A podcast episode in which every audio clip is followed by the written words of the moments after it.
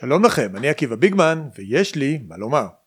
השבוע פורסם שהרמטכ"ל הרצי הלוי מגבש צוות חקירה לחקור את אירועי השביעי באוקטובר, וזו הזדמנות מצוינת לדבר על אחריות פיקודית.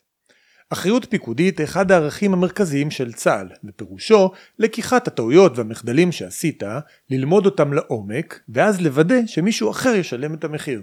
עדיף, אם אפשר, מהדרג הפוליטי. כן כן, זו אחת המסקנות המרכזיות של הצבא בדוח ועדת אגרנט אחרי מלחמת יום כיפור. הקונספציה שלרמטכ"ל מכהן יש אחריות על הדברים שהוא עושה לא תשוב עוד. זה המחשבות של השישי באוקטובר, ואנחנו כבר בשישי בינואר, עולם אחר. בפקודות המטכ"ל מוגדר גם נוהל מסודר ושיטתי לקיום ערכי צה"ל של לקיחת האחריות וזריקתה על מישהו אחר.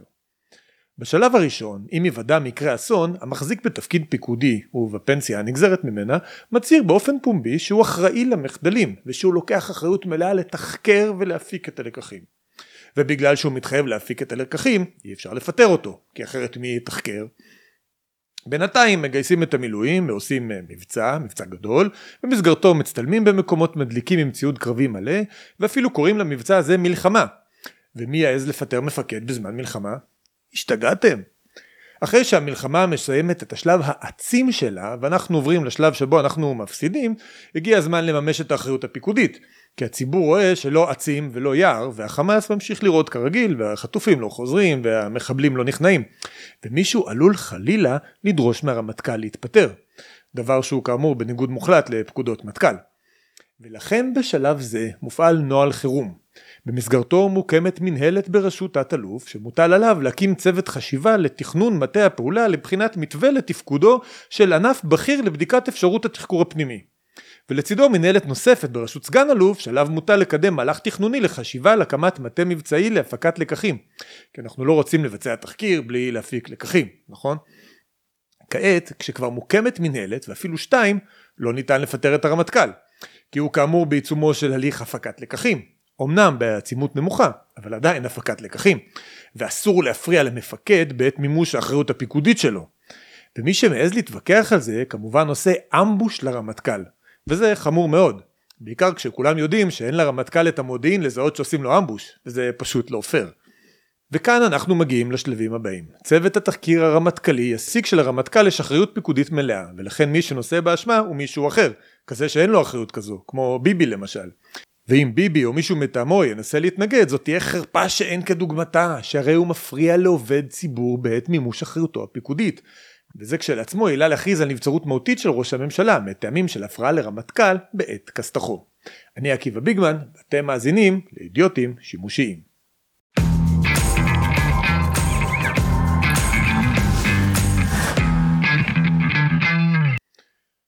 ברוכים הבאים לפרק נוסף של אידיוטים שימושיים, אני עקיבא ביגמן ואתם מאזינים לפודקאסט שלי. אני מודה לכם על ההאזנה הזאת ועל ההאזנה לפודקאסטים הקודמים. אני מזכיר לפני שאנחנו מתחילים עם התוכן שאנחנו פועלים לפי עיקרון חמשת המ"מים, מנוי, משתף, מגיב, מחבב, ממליץ. מי שעושה את הדברים האלו עוזר לפודקאסט שלי להתקדם ומי שעשה אותם באמת תרם ותמך להתקדמות של הפודקאסט הזה.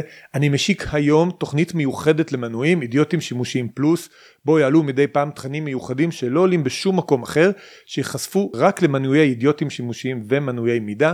יהיה לנו תכף הצצה על הפרק הראשון שעולה בערוץ הזה, ראיון מיוחד שעשיתי עם פרופסור דניאל פרידמן, לא כדאי לכם להחמיץ, מי שעדיין לא עשה מנוי, אפשר לעשות מנוי, להיכנס בלינק שנמצא פה בתחתית, או לכתוב בגוגל מנוי לאידיוטים שימושים באתר מידע עקיבא ביגמן, זה יביא אתכם למקום הנכון. תעשו את המנוי, תקבלו גישה לתכנים ולחומרים האלו, זה כדאי מאוד לכם וזה גם עוזר לי ותומך בי ובפעילות שלנו באתר מידע, במלחמה ובמאבקים שאנחנו צריכים לנהל פה על עתידה של המדינה ועתידה של החברה. אז מה יהיה לנו פה היום? אני ממשיך במסורת שלי של לשוחח עם לוחמי מילואים אה, באנונימיות על החוויות שלהם בגזרה ועל מה שקורה, ועכשיו אנחנו נדבר על הגזרה באיו"ש.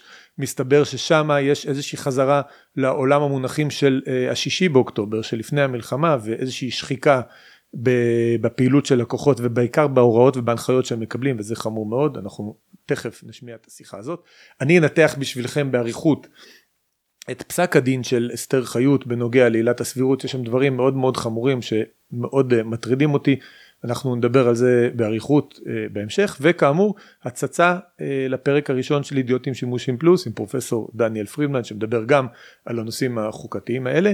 ופינת האדם הסביר במסגרתה אני עונה לשאלות של המנויים שלי ונותן להם את התשובות הסבירות והצודקות והנכונות. אז תישארו איתנו, תכף מתחילים.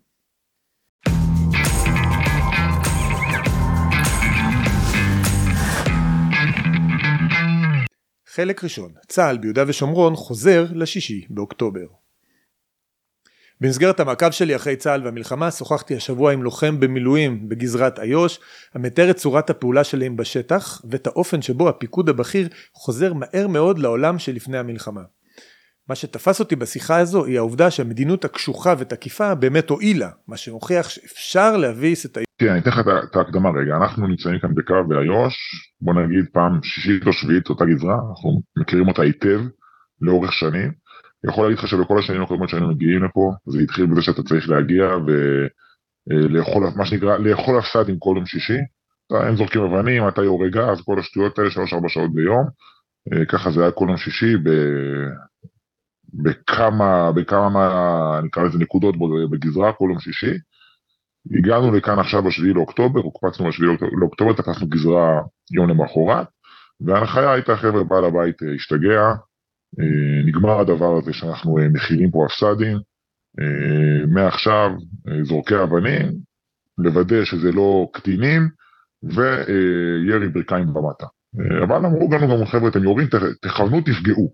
אל לא תוך כדי תנועה, תהיו, לא, תהיו סטטיים, אל תהיו קבועים, אל תהיו שיחה בתנועה, תפגעו ברכיים במטה. אה, וככה זה באמת התחיל, כלומר זה באמת היה ההתחלה של הקו פה, אה, שמיני לאוקטובר, תשיעי לאוקטובר, יכול להיות שככה היינו בהתחלה, והתוצאה הייתה באמת, אה, נקרא לזה אחד הרבה מאוד פצועים, גם מדי פעם כאלה שנהרגו כתוצאה מזה, מצד הפלסטינים, מצד שני, תוך שבועיים הדבר הזה נגמר. מי שהתרגל לראות uh, תמונות של ג'יפ נוסע וחוטף אבנים, נגמר הדבר הזה. מי שהתרגל לשלוש-ארבע uh, שעות בכל שישי להפסד, נגמר הדבר הזה. מי שהתרגל uh, לסיטואציה שגם בחסות הפסד יש סכנת חיים, נגמר הדבר הזה. אחרי שבועיים אין הפסדים. אין זריקות אבנים, אתה נוסע בכפר, לא זורקים עליך אבנים יותר. אתה נוסע בתוך ערים, לא זורקים עליך אבנים יותר. האירוע הזה נגמר. ולאט לאט, אני אומר, היו אירועים, נפצעו לא מעט, נכנס לכפר, נפצעים שבעה, שמונה אה, אה, זורקי אבנים נפצעו, וקורה אחת לכמה זמן שגם אחד מהם מת. כלומר, אה, יכול להתכופף להרים אבן, וכיוונו לברכיים מטה ופגעו לו בראש כי הוא התכופף, או שכיוונו לבטן ופגעו טיפה יותר, סליחה, כיוונו לברך, פגעו בבטן, דברים כאלה כמובן קרו. לא, לא איזושהי תקלה, נקרא לזה קיצונית, אבל דבר שיכול לקרות בהחלט. אה, לפני כמה שבועות הגיעה הנחיה חדשה, שבעצם אומרת, אנחנו אה, מפסיקים הדבר הזה. אנחנו מפסיקים עם אה, ירי ברכיים ומטה.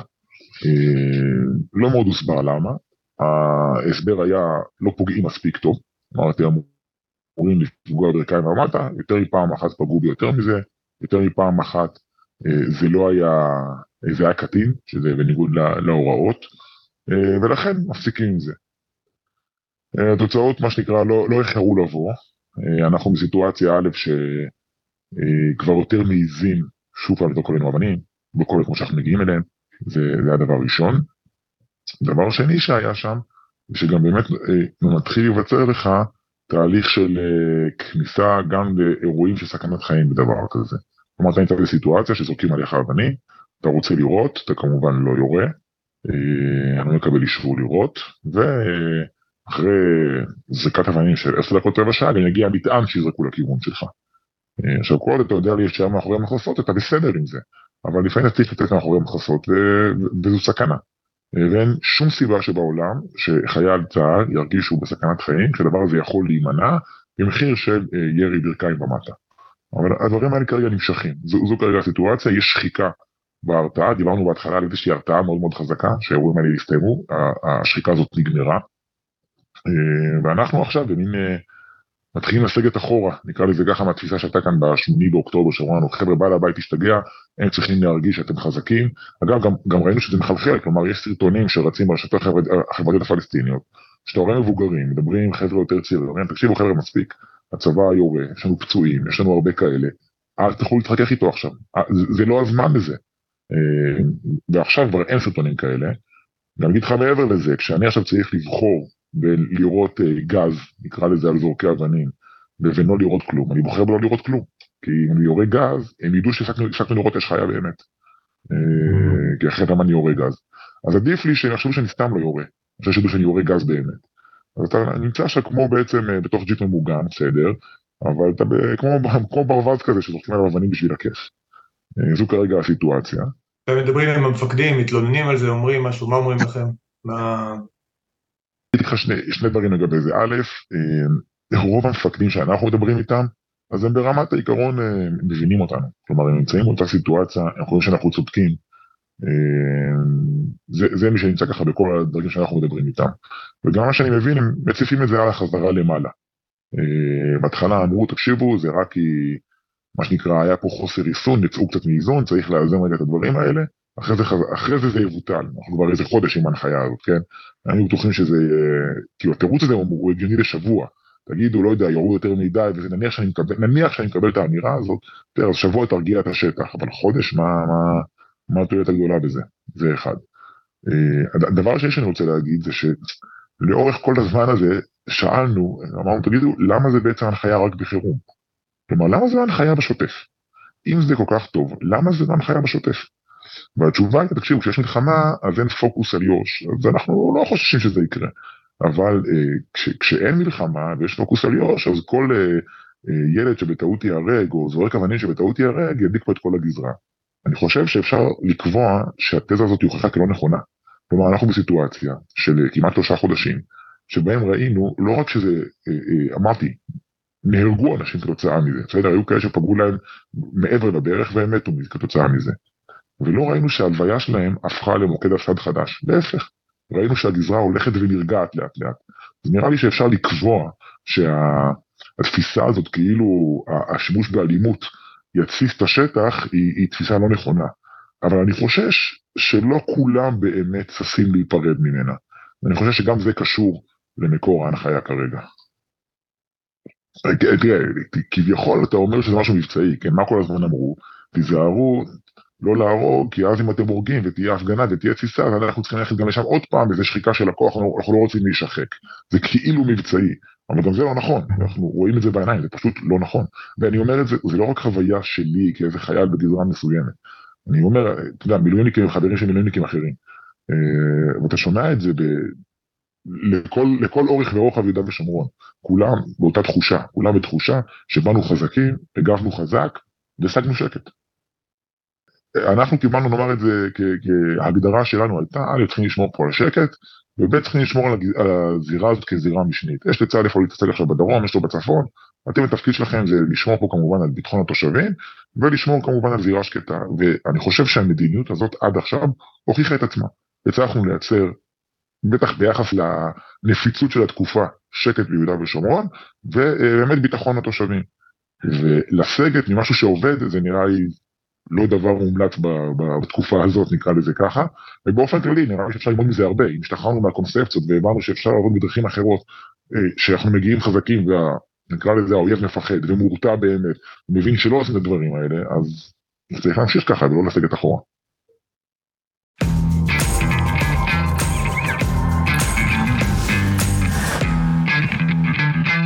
חלק שני, המעגל הסגור של אסתר חיות. כבר דיברו הרבה על פסק הדין שניתן בשבוע שעבר בנושא עילת הסבירות. זה פסק דין מופרך בכל כך הרבה רמות שקשה אפילו לחשוב איפה להתחיל. כבר נאמר על זה הרבה מאוד ואני לא רוצה לחזור על כל הטענות המוצדקות נגד פסק הדין הזה, אבל כן יש לי כמה הערות חשובות. קודם כל נתחיל באורך. מחילה מכבוד השופטים, פסק דין של יותר מ-700 עמודים זה דבר שפשוט לא הגיוני ולא סביר בשום צורה. כל, כל שופט חושב שהוא ממציא את הגלגל, עושה לעצמו סקירת ספרות, סיכום של כל הרקע החוקתי, פלוס הביוגרפיה האישית של אהרן ברק, ועל הדרך מצטט באריכות כל מה שבא לו, ועוד בפורמט של עמודות צרות, מה שמאפשר לציטוטים לנפח את העמודים בצורה לא נורמלית. חצי יער גשם נחרט בשביל הדבר הזה, ואחר כך הם עוד יפסקו לנו פסקים על הגנת הסביבה ושמירה על הטבע. פשוט לא הגיוני. תראו, טיעונים חזקים לא צריכים הרבה מלל, זה דבר מאוד פשוט, ואם צריך לפרוס ארבע דוקטרינות אפשריות שמהן אתה גוזר את הסמכות שלך, כנראה שאין לך סמכות לעשות את הדבר שאתה מתכנן לעשות. זה מאוד פשוט. אם מותר לי על פי חוק לבצע פעולה, או אם אני רשות משטרית שמוטלת עליה סמכות מסוימת, זה אמור להסתיים בציטוט כזה, כתוב בסעיף זה וזה שיש לי את הסמכות הזאת, שלום ותודה. אלא שכאן כמובן אין להם סמכות והם צריכים להמציא אותה, ולכתוב פשוט ככה בא לי זה דבר שאפילו כתבי משפט מתודרכים לא יצליחו להסביר. אז מה עושים? מורחים. איך אומר הבן שלי בכיתה י"א, נכון לא נכון? חרטט בביטחון. רק שפה זה לא בגרות בהבעה, אלא המבנה המשטרי של המדינה שלנו, וזה קצת בעיה. ואני חייב לומר עוד משהו על האורך, זה רק שופטים של דור הטיק טוק יכולים לעשות. מי שהיה צריך להקליד או לכתוב עם עט, לא היה מעריך ככה בחיים. אבל כשאפשר לעשות חיפושים ממוחשבים במאגרים, להעתיק ולהדביק טקסטים בלי חשבון, הם יכולים לעשות מה שבא להם. מהפכת המחשוב שעברה על מערכת בתי המשפט עדיין לא מאפשרת לאזרחים פשוטים כמוני וכמוכם לקבל גישה נורמלית למידע ממשלתי או לתיקים חשובים שלהם. אבל היא מאפשרת לשופטים לייצר ערימות בלתי נגמרות של ניירת. זה לא הוגן, אבל ככה זה. במובן הזה יש כאן גם שחיתות אינטלקטואלית ברמה מאוד בסיסית.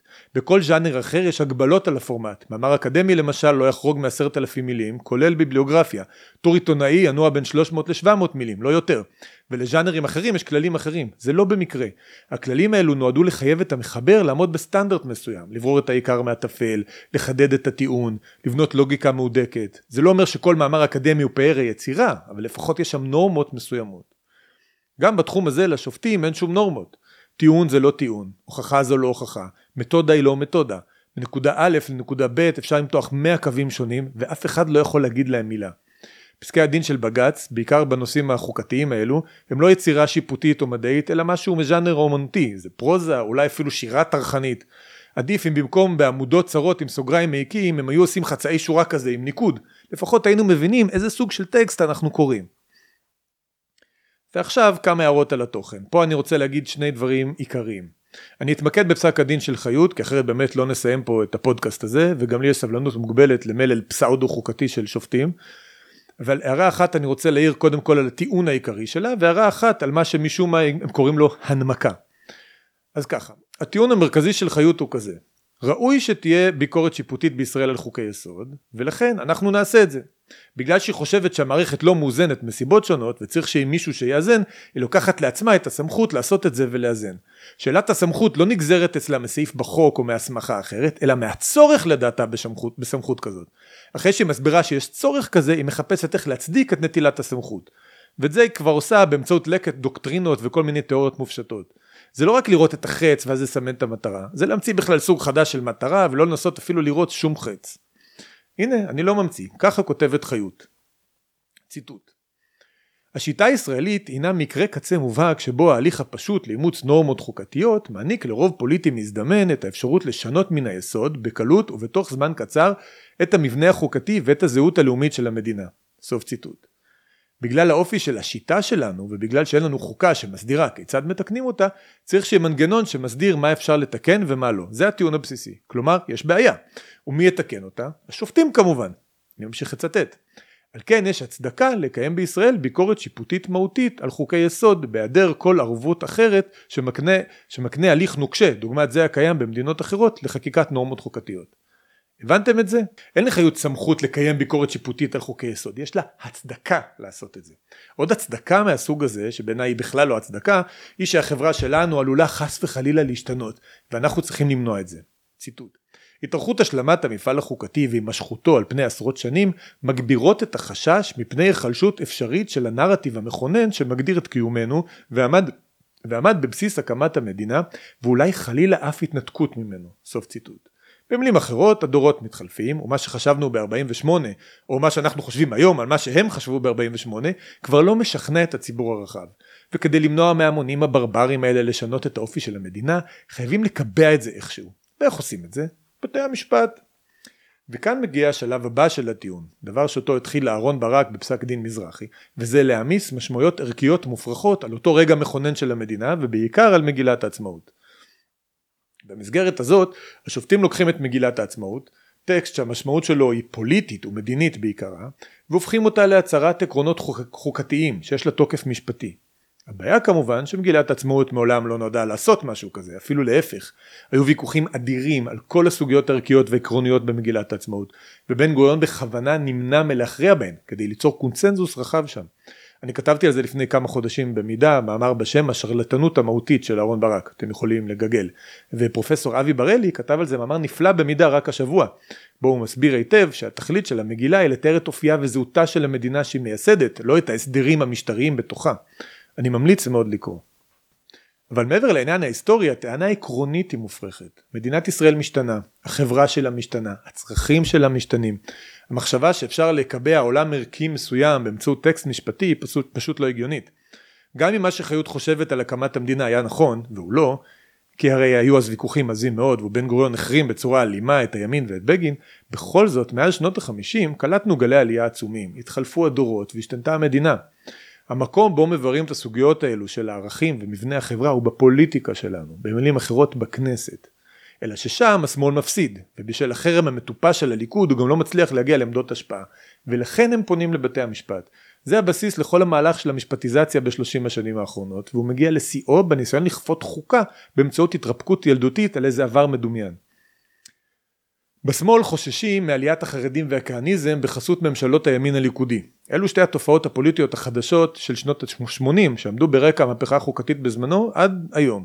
אבל במקום להיכנס לזירה הפוליטית, לשכנע, לשנות, ליצור בריתות עם הימין הליברלי ולנסות להשפיע על תהליכים חברתיים בזירה החברתית, הם בורחים לבתי המשפט. ועכשיו גם רוצים שבתי המשפט האלה יסיימו את מה שהכנסת לא הצליחה לעשות ויביאו להם חוקה. מה שאסתר חיות מכנה הצדקות ובקושי תירוצים. יש לנו שמאל פריבילגי ומפונק, שאין לו בעיה להשמיד את המדינה, העיקר לא להתפשר פוליטית עם הימין. אם מישהו חושב שחוקה שהתקבלה שלא בהסכמה, יהיה לה איזשהו תוקף וישפיע באיזושהי צורה על המדינה, הוא חי בסרט מטורף. וזה עוד לפני שדיברנו על כך שגם בפסק הדין הזה אפילו לא התקבל בהסכמה בין השופטים עצמם. יש כאן רוב מקרי ונקודתי של שמונה מול שבעה שופטים, אפילו בתור תקדים חוקתי משפטי זה רעוע וקלוש. בתור מישהו שמנסה לכפות נורמות שהוא חושב שהן ראויות באמצעות פסקי דין, הייתי מצפה מחיות לפחות שתקבל על עצמה עוד נורמה ראויה, שמופיעה אגב כמעט בכל הטיוטות לחוקה בישראל, שדרוש רוב מיוחד בבתי המשפט לביטול חוקים, וקל וחומר של חוקי יסוד.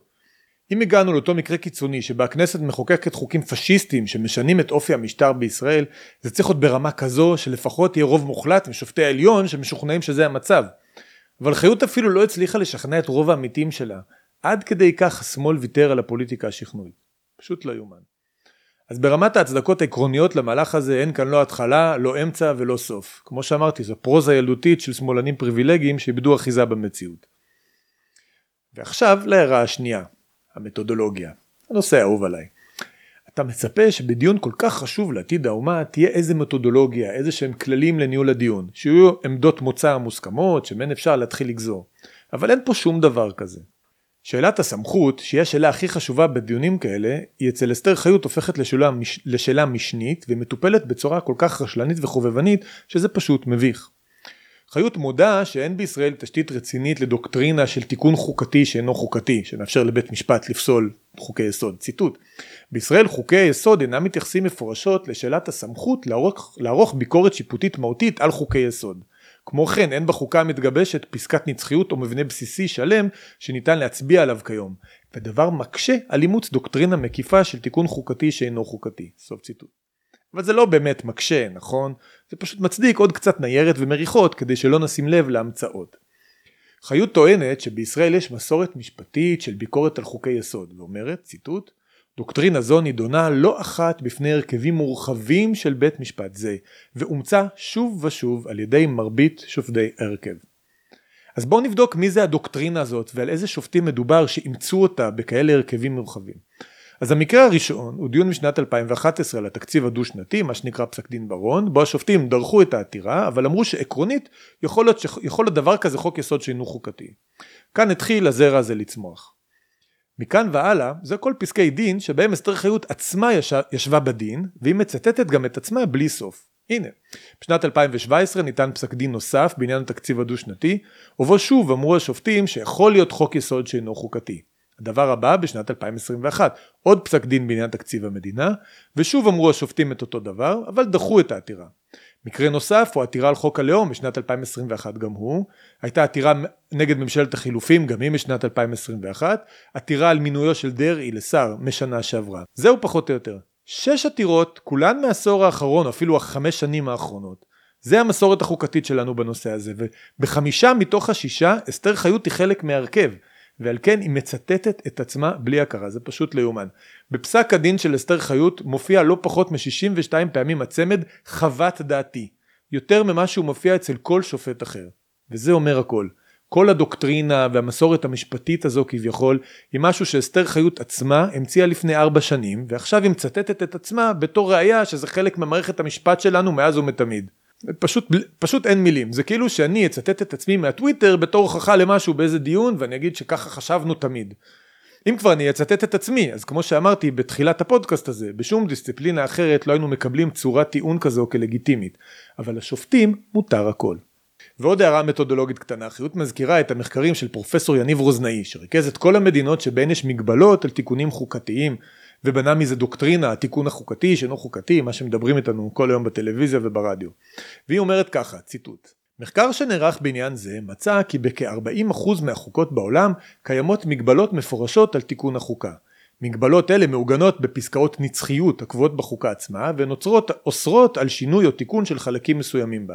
סוף ציטוט. חיות מודה אמנם שמדובר במקרים שבהם יש עיגון מפורש בחוקה לקביעות האלו והיא אפילו אומרת שלכן זה לא כל כך רלוונטי לדיון בישראל אבל המזכירה את זה בתור טיעון אווירה. כזה שנועד לומר כביכול שזאת נורמה מקובלת ברחבי העולם ולכן ראוי לאמץ אותה בישראל גם אם אין לבתי המשפט את הסמכות המפורשת לעשות את זה. כי הרי כל הדיון שלה בעצם מתעלם משאלת הסמכות ורק דן בשאלת ההצדקה אז היא מצטטת את 40% מהחוקות ברחבי העולם כסוג של הצדקה. כמו של-40% מהמדינות יש את זה, ככה גם מוצדק שלנו יהיה, ולכן אני אמציא לכם את זה בפסק דין. אבל שימו לב, גם זה טיעון קלוש מאוד. בתוך ה-40% מהמדינות הללו, כמעט כולן הן מדינות עולם שלישי, רבות מהן בכלל לא דמוקרטיות. הנה למשל רשימה חלקית מתוך המחקרים של רוזנאי עצמו. טוניסיה, רומניה, אוקראינה, קוסובו, מולדובה, טורקיה, פקיסטן, מלזיה, בנגלדש, סין, טיוואן, תאילנד, סרי לנקה, סינגפור, קניה, טנזניה. בחיי שאני לא צוחק, זה חלק גדול מהרשימה של אותן 40% המהולל של מדינות שאסתר חיות מצטטת כהשראה למכתב שלה. בחלק מהמקרים פסקת הנצחיות שמופיעה בחוקה היא אפילו אנטי דמוקרטית במפורש והיא קובעת למשל את האופי האסלאמי של המדינה או את האופי הקומוניסטי של המדינה אי אפשר להמציא דברים כאלה. למעשה במדינות דמוקרטיות מערביות זה מופיע בקושי, בעיקר במדינות פוסט פשיסטיות כמו גרמניה ואיטליה. אין שום דבר בסקירה של רוזנאי שהופך את התיאוריה הזו למשכנעת או מושכת במיוחד. ממש לא. להפך. אסתר חיות או שלא טרחה לקרוא את המחקרים האלו לעומק, או שמבחינתה אנחנו באמת מדינת עולם שלישי. בכל אופן, אחרי פסק הדין שלה, ברור שאנחנו בקושי דמוקרטיה. וכאן אני מסיים את החלק הזה. התחושה אחרי קריאת פסק הדין הזה ועוד רבים אחרים בנושא היא של חיים בתוך מעגל סגור של מערכת של, שאין לנו כאזרחים עליה שום השפעה. השופטים מצטטים את עצמם בלי הכרה, יוצרים תקדימים בתוך המשפחה בלי סוף ואפילו חקיקה של הכנסת שנודע במפורש לשנות את זה לא מצליחה. הרפורמה המשפטית הצהירה הרי על כך שכל העניין הוא לאזן או להחזיר לאחור חלק מהמהפכה החוקתית של אהרן ברק. זה הסיפור. וזה מה שמצוי במחלוקת ציבורית בישראל מאז שנות התשעים. אז מה עושים השופטים? מצטטים את אהרן ברק בפסק דין מזרחי בתור ראייה לכל מיני תזות על מבנה החוקה בישראל ומשתמשים בזה כדי לפסול את החקיקה שנועדה להחזיר לאחור את המהפכה של אהרן ברק. אין לך שום אפשרות לנצח את המערכת הזאת בדרכים האלה. חיות ממציאה הגיגים בשנת 2017 ובשנת 2023 הם הופכים לתקדים חוקתי מחייב. ברק מתעלל במורשת של בן גוריון וזה הופך לחלק מהחוקה שלנו. ואנחנו הציבור לא יכולים לעשות דבר. לא לשכנע, לא לחוקק, לא לשנות. כל דבר ייתקל בחומה בצורה של מערכת במעגל סגור חוקתית שעושה מה שהיא רוצה, שעושה מה שהיא רוצה, איך שהיא רוצה ולמי שהיא רוצה. הם גם המגרש, גם השחקנים, גם מזג האוויר, ברור שהם השופטים. ארתור קסטלר כינה תופעה כזו של מערכת שרירותית סגורה שלא ניתן לפצח בשם אפלה בצהריים. וזו התחושה הקשה גם פה כיום.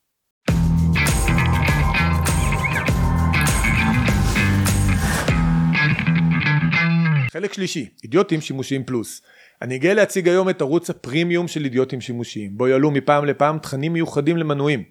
הדבר הראשון שעולה בו היום זה רעיון שערכתי עם פרופסור דניאל פרידמן לפני כשנה, כאשר הכנתי עבור ערוץ 14 את התחקיר על המהפכה החוקתית, זה שפורסם בשם האבלים לא הבינו. חלקים קצרים מהשיחה נכללו אז אה, בתחקיר ואני מביא עכשיו למנויים שלי את הרעיון המלא.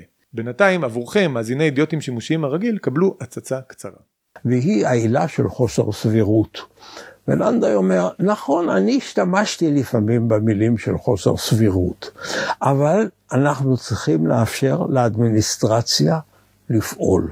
אנחנו לא יכולים להיכנס ולהשתמש בנושא הזה של חוסר סבירות כדי להתחיל להתערב בהחלטות אדמיניסטרטיביות שהן בגדר הסמכות ואין בהן עילה. יש לנו כל מיני עילות להתערב, למשל אפליה או, או חריגה מסמכות, אבל העילה הזאת היא לא מתאימה. כעת, הנכון הוא לומר שעילה כזו קיימת. היא הייתה קיימת אה, מצויה בדין האנגלי. אבל הייתי אומר, העילה הזו הייתה במקורה זבוב. זאת אומרת, בעצם לא היה ברור אפילו אם זו עילה עצמאית, אלא אמרו, התייחסו אליה כאל עילה של בעלת אופי של חוסר סמכות. זאת אומרת, תתאר לך שהמחוקק, הכנסת, מסמיכה איזה שר, או מסמיכה רשות מקומית אה, לחוקק חוקי עזר, ויוצא איזה חוק עזר שהוא איזה מין אבסורד, שהוא כל כך אבסורדי, שאומרים לא יכול להיות. זה כל כך, חוסר הסבירות הוא כל כך קיצוני, שזה בעצם חוסר סמכות. לא יכול להיות שהמחוקק הראשי הסמיך את המחוקק המשנה לחוקק מין חקיקה כזאת. מישהו נתן לי דוגמה, כאילו יבוא פקיד בעירייה, ויצבע את כל המדרכות אדום לבן, אין חנייה בכל העיר. אני לא יודע, איזה משהו, אני לא יודע, זה דבר לא... מאוד, איזה מין דבר כל כך קיצוני שאומר, לא יכול להיות שהם בכלל התכוונו לדבר כזה. אבל ממש לא נעשה שימוש, אז כמו שלנדו אומר, מדי פעם הזכרתי את המילה, אבל ברור שזה לא זה. עכשיו, כאן אתה תראה שני היבטים. ההיבט האחד הוא שהעתירה נדחתה לגופה. כל מה שכתוב כאן, בדפי זהב זה הכל מה שנקרא אוביטר. ואחת ה... אחד הדברים המאפיינים את בית המשפט בתקופה הקלאסית, זוהי ההבחנה בין מה שנקרא אוביטר ורציו. רציו זה תא בהלכה, זאת אומרת, מה מחייב פסק הדין? קודם כל, פסק הדין אומר לך מה לעשות במקרה הספציפי, אבל חוץ מזה הוא קובע מה שנקרא הלכה. הלכה זו בעצם חקיקה. אבל בית המשפט מכיר בזה שהוא לא המחוקק. והוא אומר, החקיקה שלי היא מינימום, היא מינימום, היא רק למקרה, למקרים דומים למקרה הצר שאני החלטתי. והשופט זוסמן אפילו אומר, אין לנו סמכות לכתוב אוביטר. אנחנו לא יושבים כאן כדי לכתוב אוביטר, אנחנו יושבים כדי להחליט לגופו של עניין. עד כדי כך הוא הרחיק לכת. כאן אתה מוצא אוביטר שפתאום... תסביר מס... לצופים מה זה אוביטר. ב... אוביטר זה מה שנקרא אמרת הגב. אמרות הגב. הייתי אומר הגיגים של השופט. השופט יכול, מתחיל לדון בכל, מקרי, בכל מיני מקרים תיאורטיים, והוא אומר מה היה מחליט לגביהם, או מה היה, מה, מה, איזה מין דיסרטציה תיאורטית. אומרים לי, הכל תיאורטי. אז הוא אומר, זה לא ענייננו, זה לא העבודה שלנו. אנחנו אנחנו, מה שמחייב זה כאילו הרציו, וזה הדבר שבעצם מחייב. כאן, ולכן זה גם חלק מהעניין הזה שרק טעם ההלכה, רק הרציו מחייב, זה שוב פעם חלק מהפרדת הרשויות. כי מי המחוקק? המחוקק הוא הפרלמנט, המחוקק זה הכנסת. עכשיו, לבית המשפט התגלגל עניין לקבוע תקדים. התקדים הוא כביכול אמור לחייב. אנחנו מקבלים את זה שהתקדים מחייב, אבל הוא מחייב במישור מאוד צר. אנחנו צריכים להימנע מניסיונות לעסוק בכל מיני מקרים תיאורטיים, ואחר כך להגיד שמה שאני אמרתי לגבי מקרה X, שבכלל לא היה בפניי, שהוא יחייב. וזה, וכאן אתה רואה את שיטת הכתיבה החדשה הזאת של כתיבת תיאוריה שלמה, שבתוך איזה זמן היא תהפוך לדבר המחייב, למרות שעל פי הדין הקלאסי בכלל צריך להתעלם מזה. אבל לא, זה פתאום הופך למרכז. אז הוא עושה, זה ממש שיטתי אצל ברק, הוא כותב אוביטר כזה באיזשהו עניין, הוא פוסק הפוך, הוא או, פוסק, או, כן. או לצורך העניין לא מתייחס, ואז בשנתיים אחר כך הוא יגיד, כמו שכתבתי אז, עכשיו אני מיישם. עכשיו, עכשיו, מה עוד יש כאן? כמובן שהרשויות השלטוניות אפילו לא שמות לב לאוביטר. כי בסך הכל, mm. תסתכל על רשות השידור, היא זכתה במשפט. הם קיבלו את מה שהם רוצים, דחו את הטענות נגדם. אז כאילו לא שמים לב לאוביטר הזה. פתאום, עוד שנה, עוד שנתיים, האוביטר הזה יצוץ. אז כאן אתה רואה התחלה של בעצם יכולת התערבות הרבה הרבה יותר גדולה בפעילות הרשות המבצעת, בעיקר הרשות המבצעת, מטעמים שבלתי סביר, חוסר סבירות. הרבה פעמים אומרים לך חוסר סבירות קיצוני, אבל מה זה חוסר סבירות קיצוני? השופט אומר אם זה קיצוני או זה רק קצת לא חוסר סבירות. יש שופט שיחשוב, אה, אה, שיחשוב שאדם שיש נגדו כתב אישום זה לא סביר שהוא יושב, ויש אדם שיחשוב שאדם, שמי שהיה לו אה, אה, הרשעה פלילית לפני שנתיים או שלוש או חמש זה גם כן בלתי סביר. ויש מי שיגיד לך לא, אנחנו, אה, זה, לא, זה לא עסק שלנו. אז העניין הזה של חוסר הסבירות פותח אפשרות התערבות, התערבות ברשויות, בהחלטות של הרשויות האחרות כמעט ללא מגבלות, אם אתה מבטל את, את ההיסטוריה של זה, את מה שזה היה, שזה בעצם לא היה. אז זה צעד ראשון ב, אה, בעניין הזה. ואז מופיע, ואז נח, אה, נחקק החוק, אה, שני חוקים, אה, כבוד האדם וכבוד האדם וחופש העיסוק. ו... ברק יוצא בהכרזות שקרתה כאן מהפכה אה, משפטית, פתאום, בעצם לא על שני החוקים האלה, הוא אומר את זה, יש, יש מספר גדול של חוקים, חוקי יסוד שנחקקו קודם, כולם קופצים פתאום ברמה, ויש לנו פתאום חוקה, ומתחילים לדבר חוקתי, חוקתי, הכל חוקתי. כל, כל טון הדיבור גם משתנה, פתאום אתה מוצא את המילה חוקתי. בפסיקה חוזרת עשרות אלפי אה, פעמים, אין לך אף חוק של מדינת ישראל שמשתמש במילה חוקה. פתאום הכנסת, פתאום הכנסת היא בכלל לא כנסת. אומרים שהיא אספה מכוננת. מתקיימות בחירות במדינת ישראל, אף אחד מהבוחרים לא חושב או לא יודע שהוא הולך לבחור לאספה מכוננת. אף אחד, אתה לא ראית מודעה לאספה מכוננת. כשחותמים על חוק יסוד, אז חותם יושב ראש הכנסת. הוא לא כותב, האספה המכוננת התכנסה ביום זה וזה והחליטה כלום. אבל בית המשפט אמר שהכנסת היא גם אספה מכוננת, הוא העניק לה את התואר הנוסף הנכבד הזה, שהיא יכולה להחליף כובעים, אבל הוא אבל זה כביכול מעלה את מעמדה של הכנסת, כי היא רשות מכוננת, אבל למעשה זה נועד בדיוק להפך. זה נועד להוריד את מעמדה. זה נועד לומר שיקפו, שמה שהיא עשתה זה חוקה וזה כובל אותה, וכשהיא רוצה כעת, ועכשיו אנחנו מגיעים לשלב האחרון, כשהיא רוצה לתקן את החוקה, אז אומרים, לא, את זה חוקה.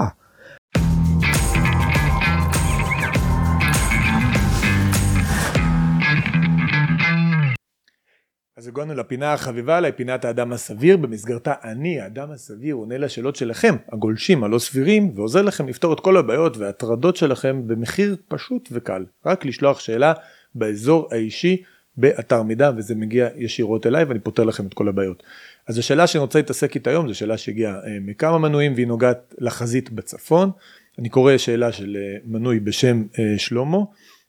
שלמה שואל כך, אומר גם בהמשך לפודקאסט הקודם שבו ראיינתי לוחם שנמצא בצפון, הוא שואל בעצם איך תסתיים הלחימה בצפון, האם צה"ל יכול לפתוח חזית נוספת מול חיזבאללה ולהכריע שם, האם אני, האם אני חושב שהדבר הזה יקרה בקרוב, או, או מה צריך לעשות כדי שנוכל להסיר באופן יסודי את האיום מהחזית הצפונית.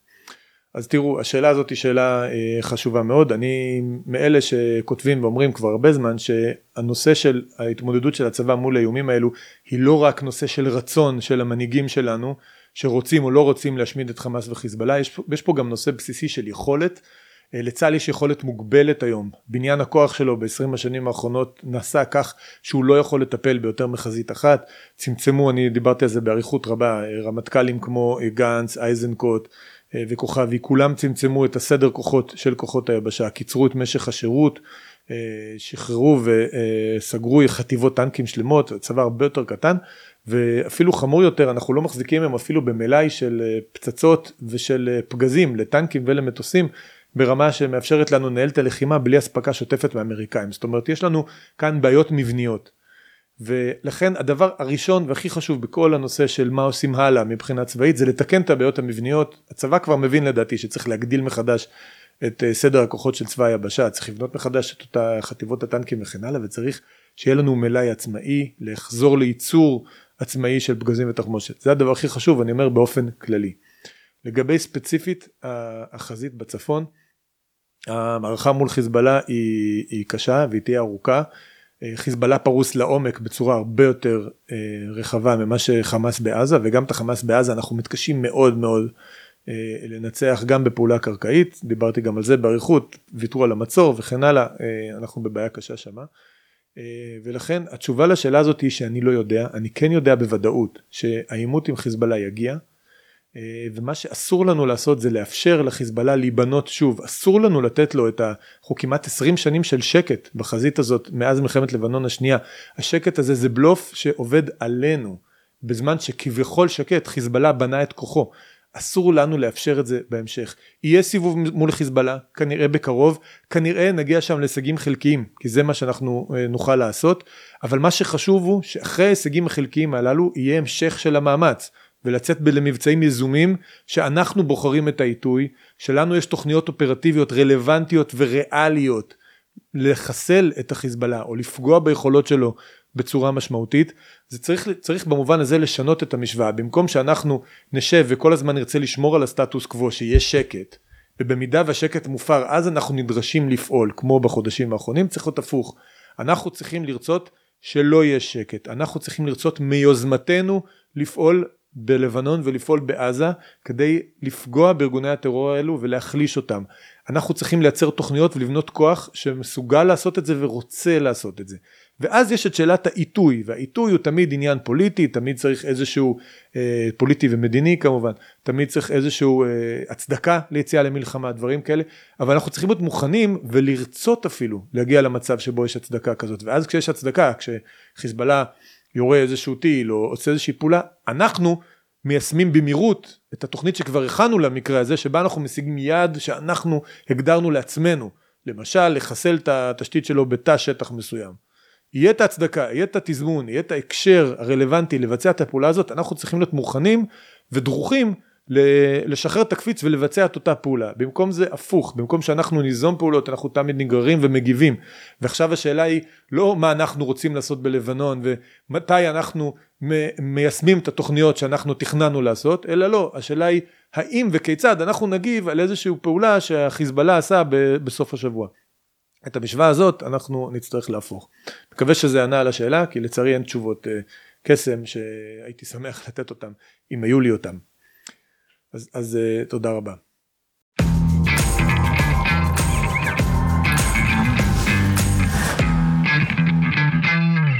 אוקיי, אז פרק נוסף של אידיוטים שימושים הגיע לסיומו. אני מזכיר לכם שוב את חמשת המ"מים, מנוי, מגיב, משתף, ממליץ, מחבב. מי שעושה את הדברים האלו, להגיב לי פה אה, ביוטיוב, להגיב בכל הפלטפורמות האחרות, זה מקדם את התוכן בצורה מאוד משמעותית. והיום יותר מתמיד כדאי להיכנס ולעשות מנוי. אידיוטים שימושים פלוס. מתחיל, יהיו שם הרבה תכנים יפים, תאמינו לי, יש לי תוכניות אה, מאוד יפות לדבר הזה, לא כדאי לכם להחמיץ. אנחנו ניפגש שוב בפרקים הבאים, ולהתראות.